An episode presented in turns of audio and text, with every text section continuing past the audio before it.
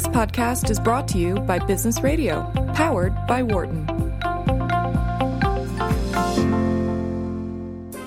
This is the Work and Life podcast, which explores how to create harmony among the different parts of life work, home, community, and the private self, your mind, body, and spirit. Here's your host, founding director of Wharton's Work Life Integration Project and author of the bestseller Total Leadership, Professor Stu Friedman. You need sleep to live. Nancy Rothstein, who was a proud University of Pennsylvania alum, also earned her MBA from the University of Chicago's Booth School of Business, is the sleep ambassador. She is director of corporate sleep programs at Circadian, a global company that provides 24 7 workforce performance and safety solutions for businesses that operate around the clock. Nancy helps people make lasting shifts to optimize their sleep quantity and quality. She consults to Fortune 500 companies, awakening leaders to the value of a good night's sleep for their workforce and providing sleep education for employees at all levels. She lectures on sleep to the medical and dental communities to encourage integrating relevant sleep information into their practices. She's the author of a lighthearted book about a serious topic, sleep problems, called My Daddy Snores. Nancy and I talk about the well documented sequelae of sleep deprivation, which is rampant now in our society. Individual problems like depression, weight gain, heart disease, the ripple effects of bad sleep on our family members. And for businesses, reduced productivity, workplace accidents, just to name a few. Nancy provides evidence based tips for how to get better sleep in our lives. And in the second part of the episode, she talks to a couple of the listeners uh, of my radio show who called in to talk about their experiences, their problems with sleep. And I get some advice on my napping strategy. So now, get set to listen and learn about how to improve your health, your productivity, your sleep. It's Nancy Rothstein. Hello, Stu. I'm so excited to be here. Well, it's great to have you back uh, because you are an expert on a topic that really so many people uh, struggle with. Before we get into your wisdom, knowledge, and ideas for people, Nancy, how did you get to be a leading expert on sleep? What got you interested in this aspect of life? It is such a good question. So, my background was in finance and financial risk management. In fact, the first book I wrote was the Handbook of Financial Futures, which is a treatise on hedging interest rate risk. And a snoring spouse led me to recognize that I wasn't getting good sleep because of his snoring. And oh. took out a piece of construction paper many years ago when my youngest, now 27, was in kindergarten and wrote the original draft to My Daddy Snores. Fast forward, Scholastic publishes it 400,000 copies later, and I start to say, wait a minute, this finance stuff other people can do, but sleep's a risk management issue. And nobody's doing anything with it. Hmm. And the research was starting to come out about sleep deprivation impacting productivity, executive functioning, safety, health, healthcare costs, which keeps, fortunately, that whole body of research keeps growing. Mm-hmm. And I said, you know, I can make a difference here. Mm-hmm. And I started reaching out to large corporations, and they were starting to be receptive. And when you uh, say make a difference, Nancy, what does that mean to you? Make a difference in terms of better sleeping. You know, your show is called Work Life, and I, I thought the play on that is actually sleep life. And without sleep, you can't live. I mean, this is not a negotiable thing, and it's not a disposable commodity. It is indispensable. And I think I recognize that when people and I actually use this term intentionally, learn to sleep better because whether you've got no mm. high school degree or two PhDs, you probably mm-hmm. never had a course on sleep. And our culture, our 24 7 culture, is a huge um, culprit for people not doing what their biology needs and our mm-hmm. behaviors are mm-hmm. impact. So, b- before we go further, I want to make sure that we just capture what the essence of my daddy snores, the, the original treatise. Uh, what was what was the big idea in my daddy Oh my gosh, that is such a good question. It was like I can't sleep. I, I called it secondhand sleep loss, like secondhand smoke. Uh-huh. And it was like I'm not getting good sleep and he's snoring and what does that mean? Which at the time I didn't know much about sleep apnea and I have an MBA after my name as you said, not an MD. But I started to get very involved. In fact, I just finished my term on the NIH's Sleep Disorder Research Advisory Board, which was a mm-hmm. real honor and fascinating. And I started to recognize that this issue was something in homes everywhere mm-hmm. and that sleep was essential. And part of the reason that I was so excited and am so excited about the book is because it's a conversation piece that gets the conversation going about sleep being important from, you know, and babies do a really good job at it.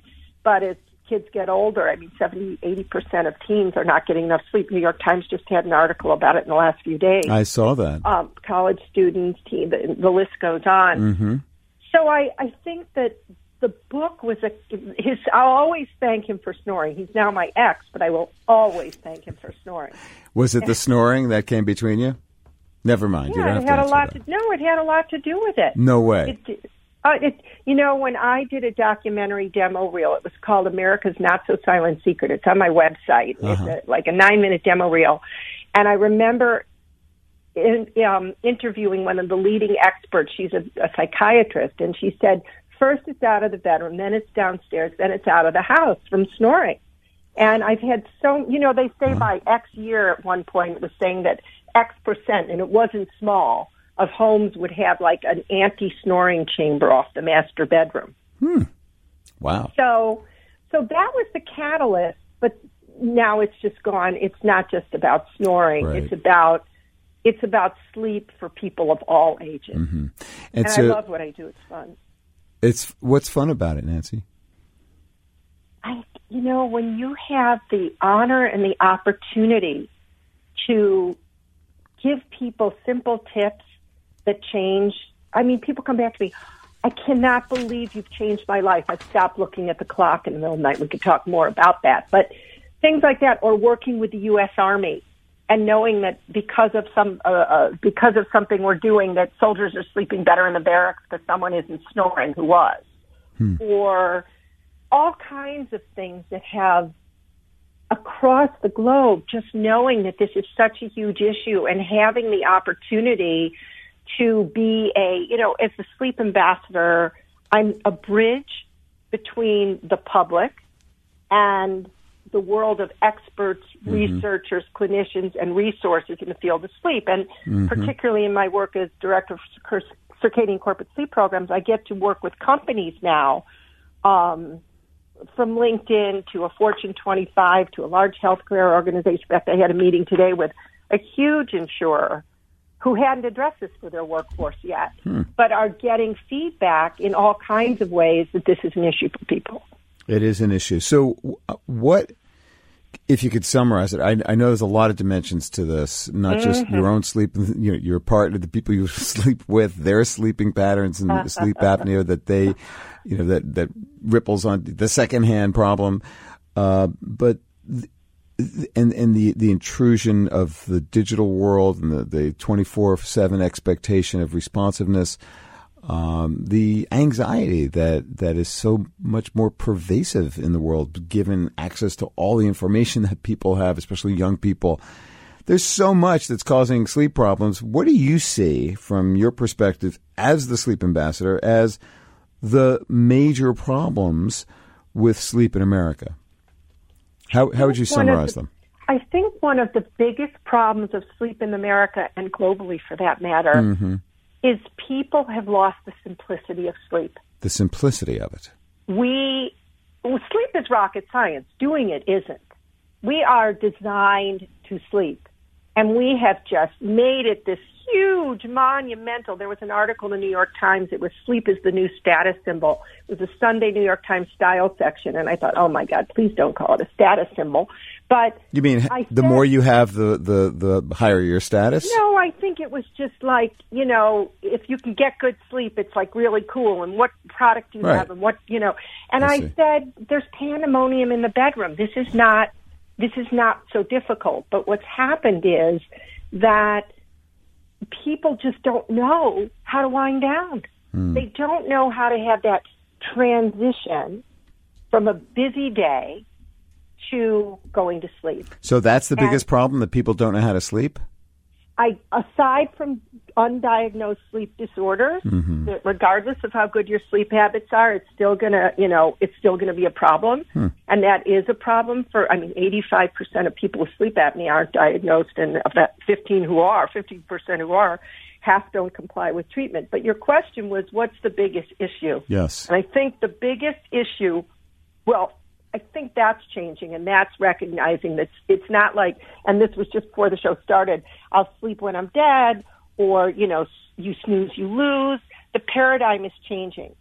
And what's happened, and Stu, I just find it, it took time. Mm-hmm. It always takes time for things to sink in. Mm-hmm. For people to recognize that what we're doing isn't sustainable that our biology isn't changing for eons. I mean, epigenetics a bit, So- but our biology isn't changing, Right. and our behaviors have, and we're inflicting them on our on our sleep. so the the the behaviors are are what? I mean, what what are the major um, causes of sleep problems today?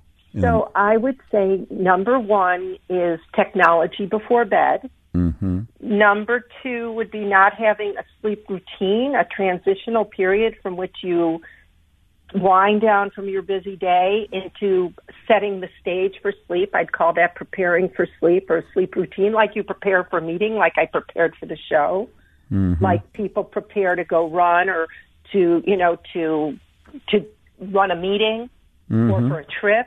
But very few people even think about pre- what does it mean to prepare for sleep, and we can talk about that. We will. And then, and I think that, you know, so it's technology, it's not having a sleep routine, and it's other things like thinking that a glass of wine puts you to bed and it may help you fall asleep, but it interrupts your sleep cycles. And this constant, I would actually call it not only an addiction to screens, but an addiction to time. You know, looking at hmm. the clock all the time. It's like free yourself from time. What and- what do you mean by that, Nancy? Free yourself So- from time.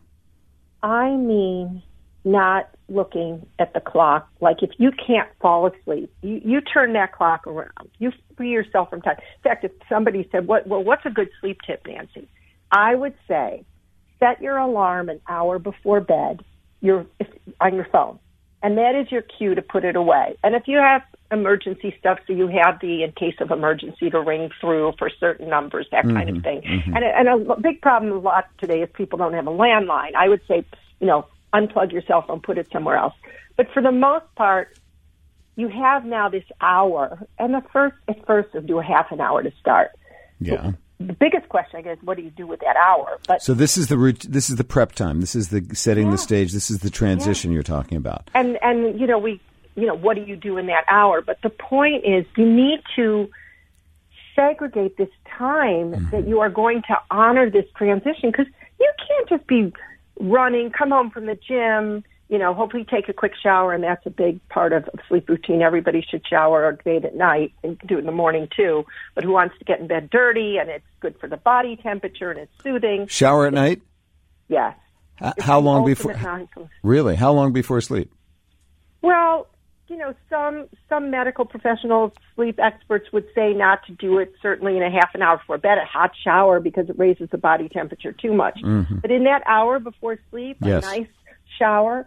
By the way, it is, and I've been meditating for over 40 years. So, and doing my, you know, we didn't call it mindfulness then, but a great place for mindfulness is in the shower.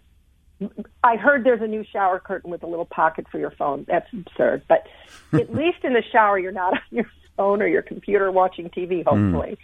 And you, it's a time to just close your eyes and feel gratitude. Gratitude is a great way to get out of your head and just feel the water. Most of the world doesn't have the luxury Mm-hmm. of just taking a warm shower when they want. And so it's a great time to practice mindfulness and it's a great segue to sleep. The the biggest problem is that people don't know how to ready themselves for it, and as a result, their sleep is disrupted or disturbed. If I have it right, Yeah. what what are the costs? What are the what are the big costs for people? Well, the big costs are are not being fully engaged in life. I mean, hmm. inadequate sleep. You said cost, so I'm going to put I'm going to make the business case for bedtime, and this is Wharton, right? This is So- Wharton Yeah. Business Radio, Sirius XM one thirty two. That's what you're listening to. Go on. What are the costs from a business perspective? So inadequate sleep. I'm going to step back a little bit, and then I'll get to the All right. more specific costs. But inadequate sleep effectively devalues our ability to function in work, per your show's name, and in life. And I, I've been talking about this for a long time, but I actually wrote an article. It was why sleep is worth the time investment. And I said, is sleep worth is sleep a waste of time or is time a waste without sleep? And there is a value. There's an ROI, a return on investment to a good night's sleep, um, both personally and professionally, in terms of your productivity, your executive functioning. Uh, there was a good in in that other school, Harvard Business Review. There was a good article that came out of McKinsey about um, executive functioning and mm-hmm. sleep. Mm-hmm. So there's all research based. Pretty much everything I do is research based. I mean, certainly there's things that I gain from listening to people year in and year out about the things they face. But you can make the business case for bedtime, and you can make certainly the personal case for bed business, or I mean for bedtime. So, w- how much sleep do people need?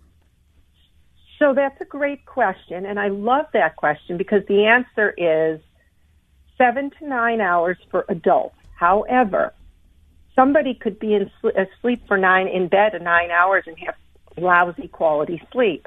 They've got undiagnosed sleep apnea. They have restless leg syndrome, um, myriad reasons. So it's not just the quantity of your sleep; it's the quality of your sleep.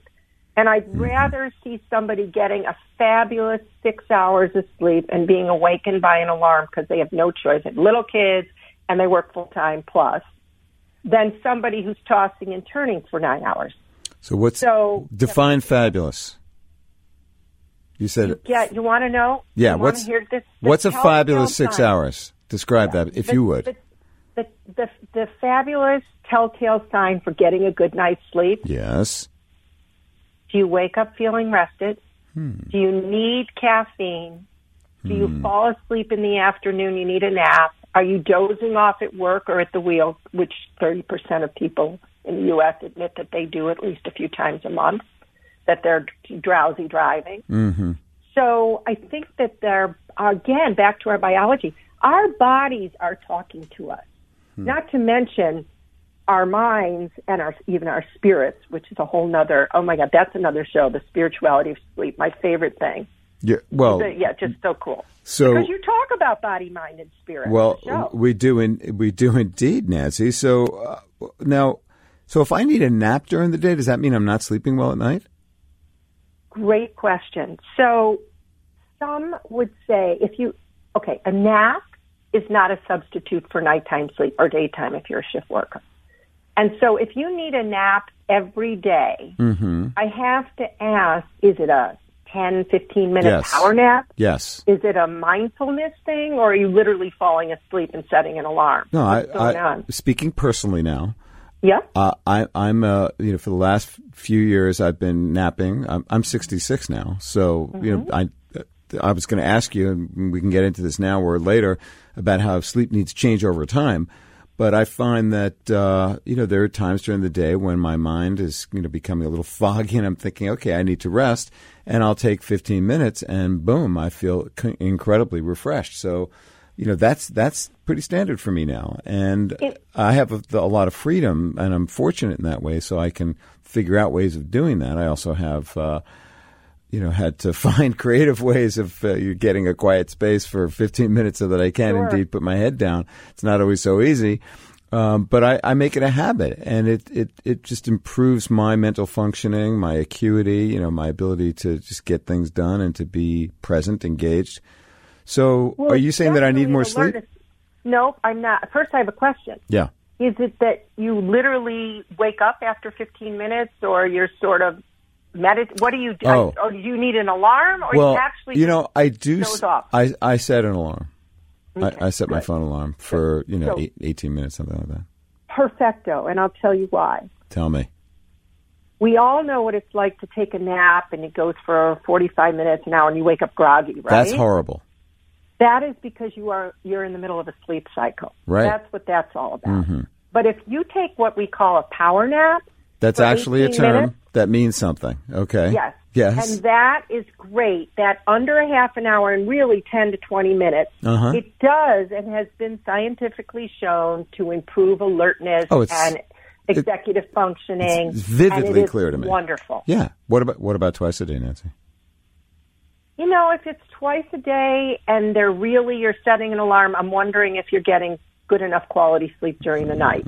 You know, I'm not Okay. an MD, I'm a, an All right. MBA, but, but I, but I have to wonder. that said, Yes. for everybody, all of you listeners out there, Yeah. and I hope we'll have a little time to talk about mindfulness and how, you know, maybe you're just, you're wired, you've got, you're anxious, Mm-hmm. you've got a lot of stress at work, and your brain is just like screaming out and saying, ah, so what do you do then? And, um, maybe that's a little bit different than actually taking a nap. It's just Yeah. going someplace quiet and focusing on your breath Well, I do that too. 10 minutes. Uh, yeah. So that that's a part of my particular repertoire. So Yeah. I, I, again, I, I have the good fortune, especially at this stage in my life, to have more freedom to you know to Mm-hmm. do these sorts of things. Most people, especially younger people, don't. No. So so how do you fit? You know, some people when you said seven to nine hours, I'm sure there's people listening who thought, "Ugh, "That's impossible." Is she kidding me? Like, what planet is she on? How do you do, how do you deal with that I issue? get that question all the time, and Yeah. my first thing is let's just not focus on the amount of sleep you get. Let's Okay. Mm-hmm. focus on the quality of sleep. And I'm going to go back to that preparing for sleep, honoring your sleep. And, you know, you said something, I was listening to some of your shows, and it was with Leah Weiss, and Yes. you were talking about, you know, what you try to do on the show is bring practical value to listeners to use Mm-hmm. in their lives. And that is foremost in my mind as I'm speaking. And then you talked, and this is so apropos to the mm-hmm. kinds of training we do at Circadian and what I do lecturing anytime. And that there's a path to do whatever it is successfully, and it's small steps. So all you out there, it's just small steps, and it's mm-hmm. like an experiment. You try to see what works for me, what mm-hmm. doesn't work for me, and you said these were your words. You gain a sense of confidence, competence, and freedom towards the world you want to create. yeah. And if you want to create confidence, competence, and freedom for your sleep, then it's going to take steps. You cannot change it overnight But why don't people honor their sleep, Nancy? To use because your term. we were so ingrained to think, go, go, go, do, do, do. And what ends up happening, and one of my clients is LinkedIn, and it's fabulous to work with them because I was overwhelmingly surprised that millennials were saying, I can't keep this up. Mm-hmm. I need to do something about this. Mm-hmm. And so we had to go back and, you know, do some tr- sleep training and education, giving people the scientific basis that they say, wow, I didn't know that. I didn't know that, you know, we don't have to get into the specifics, but two hormones, ghrelin and leptin, are no wonder I can't lose weight. I don't get enough sleep. So I think I'm hungrier and my brain's being tricked into think I need more energy. It's a double whammy and now I can't lose weight. Wait, I mean, so, so you're saying that better sleep re- uh, results in uh, better weight control? Yeah, I would say better, good sleep, good healthy sleep, because it can impact your weight. Part of the reason obesity is a bigger problem than it could, should, maybe should be, is not just what we eat, it's when we eat, and why we eat, and what we choose to eat. Mm-hmm. So there is a huge correlation between weight, weight gain, and obesity All and right. sleep. What is the hardest part in making changes to improve one's sleep?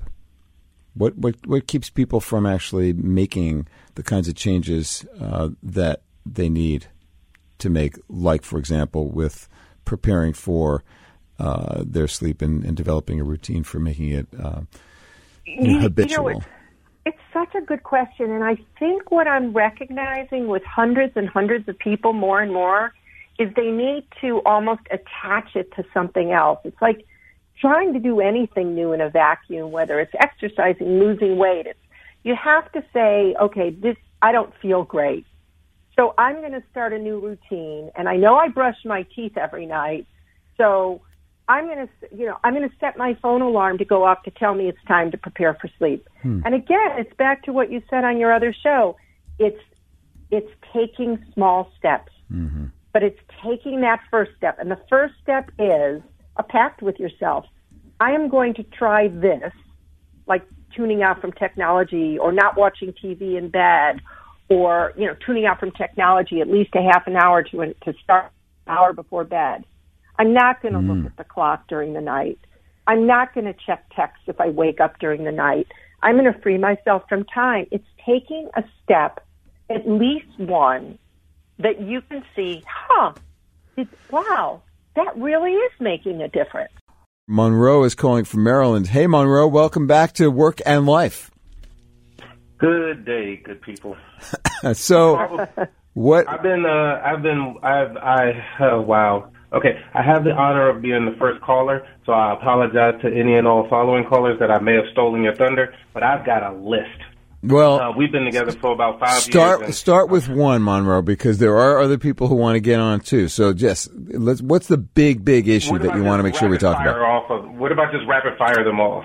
All right, give us two. We've tried everything. We've tried everything. Uh, let's see. Uh, we've tried stretching and yoga. We've tried a new mattress, which was two thousand dollars. We got some brand new one hundred and eighty dollar hotel pillows, new linen. We moved from the front of the house to the back of the house because of lighting and noise. Uh, we've tried to turn the blinds upwards because of moonlight. We've done no electronics at least thirty minutes before going to sleep, sex, gym, whatever it is to wear yourself out. So it's like you're just dead tired. Uh-huh. Eating past a certain time, uh, uh, uh, getting her to just talk, talk, talk, talk, talk, so she can get everything off of her mind. Okay. So she can go to sleep. We've tried white noise, such as the air purifier. All right. Tea, black tea, champagne, wine, just to get yourself drunk. Uh, empty the bladder. Uh, me holding her, rocking her like a baby. And, and the only thing. What's the problem? Finally, the last one was earplugs. Okay. We've tried everything, and what happens is whenever we get something new, it's like she does sleep, but then her body figures out, oh, you tricked me, and now all of a sudden she's back to waking up in the middle of the night again and uh, getting a full night's sleep. So that's Nothing the problem. has worked. All right, Monroe.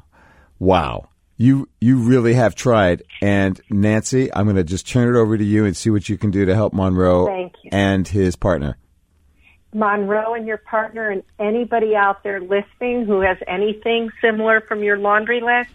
So she's waking up during the night and we don't know why. So I could ask a number of questions. Does she wake up to pee? Does she just wake up? And if she's waking up, the first numero uno is don't look at the clock and don't wake you to talk. I don't know if she's doing either, but number one is don't look at the clock. And I have talked to hundreds and hundreds of people, and I do this in corporate audiences. Okay, who wakes up during the middle of the night? Yes. And when people say to me, oh, I wake up every night at three in the morning, and I'm like, how do you know that? Because they're looking at the clock. Generally, if it's before three, it's like, oh, good, I can go back to sleep for three hours. And if it's after three, it's like, I'll never get up, I'll never fall back asleep, and I'll, I'm not going to function tomorrow at work. So don't look at the clock because your your brain has a heyday. It's off to the races and it's counting. So you want to, as I said earlier, free yourself from time. You didn't mention anything about snoring. So I, that is that an issue? No. Okay, good. So the question is, is she? Why is she waking up? And the, now I'm going to go back and say she didn't have trouble falling. Well, you said you you know first of all drinking wine or champagne going to interrupt your sleep cycles, and there would be no wonder she wakes up. But I, I'm really going to focus on your preparing for bed. And that means technology's off an hour before bed, no TV in the bedroom, they've, you're reading in bed. they've tried that. Well, I didn't hear that they really have a routine mm. before bed. I heard all these, okay. you know, these snippets of we did this, we did that great on the mattress. Two thousand dollars, fine. It's an important investment. What do you spend on an inexpensive, safe car? You know, where do you spend more time in your car, or in your mattress. So pillows, great. Are they comfortable? Terrific. Um, you move to get away from the light. Yes, you need dark for sleep. Anybody, if you're not driving, put your hand in front of your closed eyes, wave it up and down. Light's going through your eyelids. So is the noise. If you have a TV on, for example, all night. Mm-hmm. So you're taking all the great steps. But what I'm wondering about is, does she, is she in her head? Is she thinking, thinking, thinking and can't transition to sleep in peace?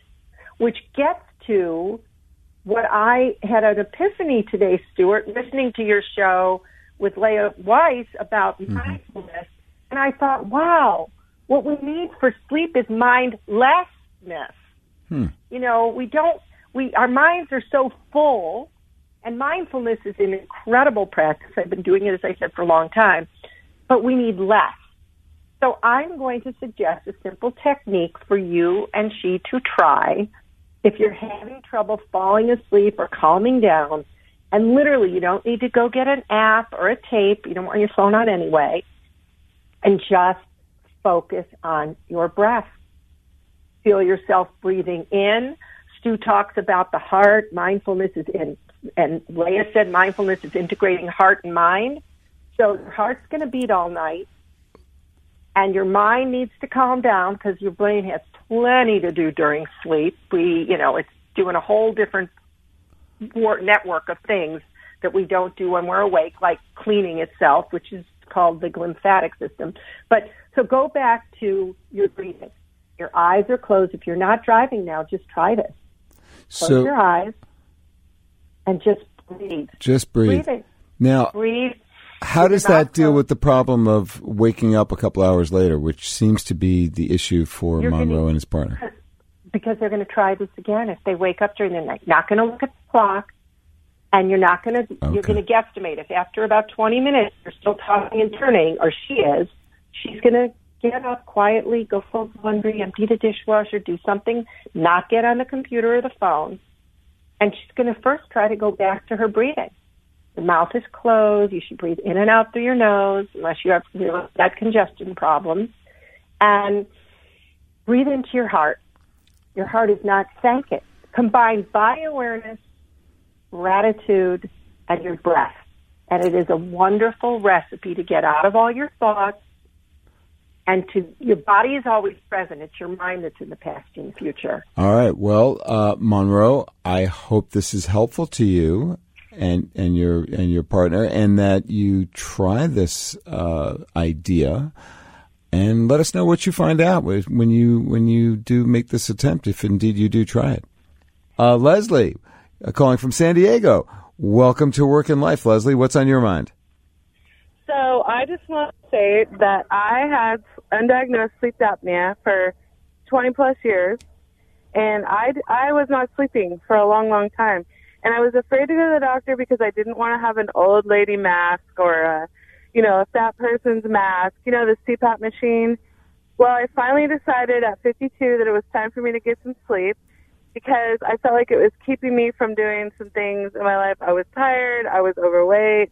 I'm still overweight, but I think that it's helping with that. Mm-hmm. So I went to the doctor and I got the CPAP machine and I have never ever been happier. I am so much better. I sleep like a baby every night. I look forward to going to sleep. So, I sleep so what was so well. Let, let me just jump in here, Leslie. What what was the change that you made? I got a CPAP machine, which is it, the machine CPAP. That that's C P A P. What is that? Yeah, yeah. It blows a constant stream of air into my nose, hmm. so it keeps my airways open, and I sleep with my mouth closed all night. I don't. It's so amazing. It's so amazing. Wow. I don't. I I was snoring, and I had sleep apnea. Just I think from being overweight and just getting older, I think all of those together so made my snoring so bad. I couldn't. I couldn't have a relationship. My kids always said I snored. I couldn't have friends over. It was embarrassing. Hmm. So I finally went to the doctor. I had a sleep study, and I just wanted to say, if anyone is having any issues with that, go get it fixed because it changes your life. Awesome. Completely. Leslie. Yeah, and th- wait, I just wanted to ask the doctor one thing. I just wondered how long it will be. I've been doing it for now for about a month. I've had the machine. And I was just wondering if there's repairs that my brain is doing, or will I be completely healed and normal again someday? Or because I know there's some damage that's done when you're not breathing at night. Leslie, thank you so much for sharing your story and about the, the the value of taking seriously that you've got a problem and seeking help for it. And you've you found a solution that at least for now is working. Uh, really appreciate your calling Work and Life, Leslie. Nancy, what do you think about uh, what Leslie did and what it might mean for her? Well, Leslie, you're a poster child. That's like I, I we didn't pre-plan this. Um, everybody, anybody who has sleep apnea or may or has somebody family, go to myapnea.org. It's a patient portal mm-hmm. for people with sleep apnea to, to get involved in research and all kinds of things. And so, yeah, I, I mean, Leslie, congrats, kudos to you because 85% of the people with sleep apnea haven't done what you did. Mm, and so. they may not even know. And it's a walking, it's a walking time bomb for cardiovascular disease, hypertension, depression. So kudos to you. As for how long, you know, this is an anatomical thing. It means your airway is constricted and your airway needs to be open. And a CPAP, which by the way stands for continuous positive airway pressure, mm-hmm. is basically a blower motor to open your airway. Mm. I think I said I have mild sleep apnea. I don't wear a CPAP. I wear an oral appliance that jets my jaw forward and opens my airway. So mine is very mild. But the fact that you did something, as for the, you know, what it's done and the time you weren't oxygenating properly, you know, I can't assess that. But the fact that you're doing something and that you're so excited about it and compliant with treatment is fabulous. And um, kudos to you. And this is sleep apnea is not something to ignore. It just isn't. Nancy, we only have a couple minutes left. Um, why would a company contact you if you could tell us in just 30 seconds? Like, how, how do clients get to you and, and what do they say? My people are having trouble sleeping. Uh, how, how does it, how do they, how so, do they bring their issue to you? How do they know they have a problem? So first of all, it's in the press everywhere. Mm-hmm. And, you know, whether it's in the Wall Street Journal or Fortune or it's at Fast Company and the list goes on, and so making a business case for bedtime isn't so hard. Sometimes companies are coming to us because on health risk assessments, coming to the top of it, even if they didn't include it, is sleep. People are, you know, other issues, sleep, sleep, sleep, sleep, sleep. So it's the, the whole thing um, is coming into the realm of the corporate world. And it's also, I think, important to note it's not just a well, fluffy wellness issue.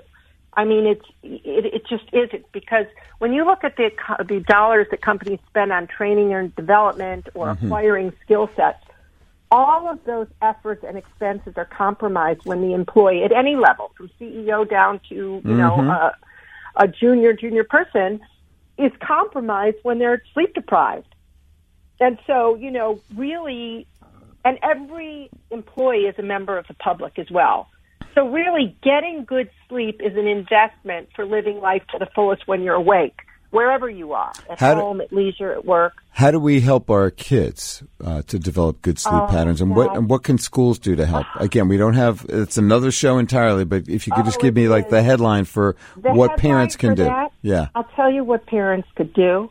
Parents could be good role models. Mm-hmm. If I had my druthers do, and through my book and through some projects I'm working on I would make sleep cool. I little kids they learn about skeletons and they learn about world and they learn about all. Nobody teaches them anything about sleep and what goes on. It's fascinating. So, so if we could make school as cool as robots, you mean uh, you yeah. you mean make sleep as cool as robots? We need to educate them. That ha- matters, and we need to we need to stop keeping them up so late and not telling mm. handing them an iPad in bed. Mm-hmm. So those are all practical tips. But like, what what's a, the best resource for parents who are trying to figure out how to teach their kids good good sleep habits? Is there a place to go online, or some other well, books that you'd I'll recommend? I'll tell you something. There aren't any scientific books on sleep, and I I want to see that change.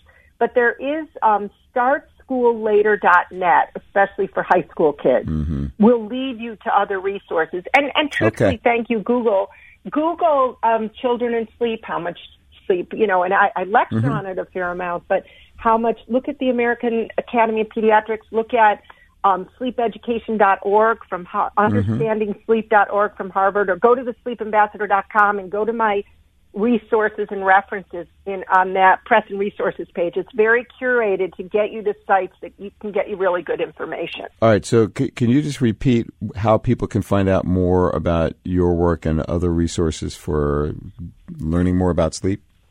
So if you go to thesleepambassador.com on my homepage, it, it's not chock a block with it's got lots of references. But if you are a corporation or you have employees or you individually want to go through a four week sleep education and training program, you'll see a button for it there mm. called Sleep Well, Live Well. Okay. It's a sort of a cognitive behavioral therapy, not formally, but it's based on those principles for people to have a four week sleep improvement program. Cool. Because again, you can't change your sleep, bad sleep habits overnight any more than you can lose a lot of weight you've gained over time on mm-hmm. a weekend. It takes it takes a commitment. How do you bring compassion to your working life? I recognize that people really have to care so much about themselves that they take sleep seriously and they look at it as an integral part of their life mm-hmm. and have the attitude, the compassion for themselves that I am mm-hmm. going to listen to my body and my brain when they say stop. Awesome. Wonderful. Nancy, thank you so much for your wisdom uh, that you bring to the world and for bringing it to our show tonight. Really appreciate your time and your and your wonderful efforts to help others. Thank you so much. It's an honor. For more insight from Business Radio, please visit businessradio.wharton.upenn.edu.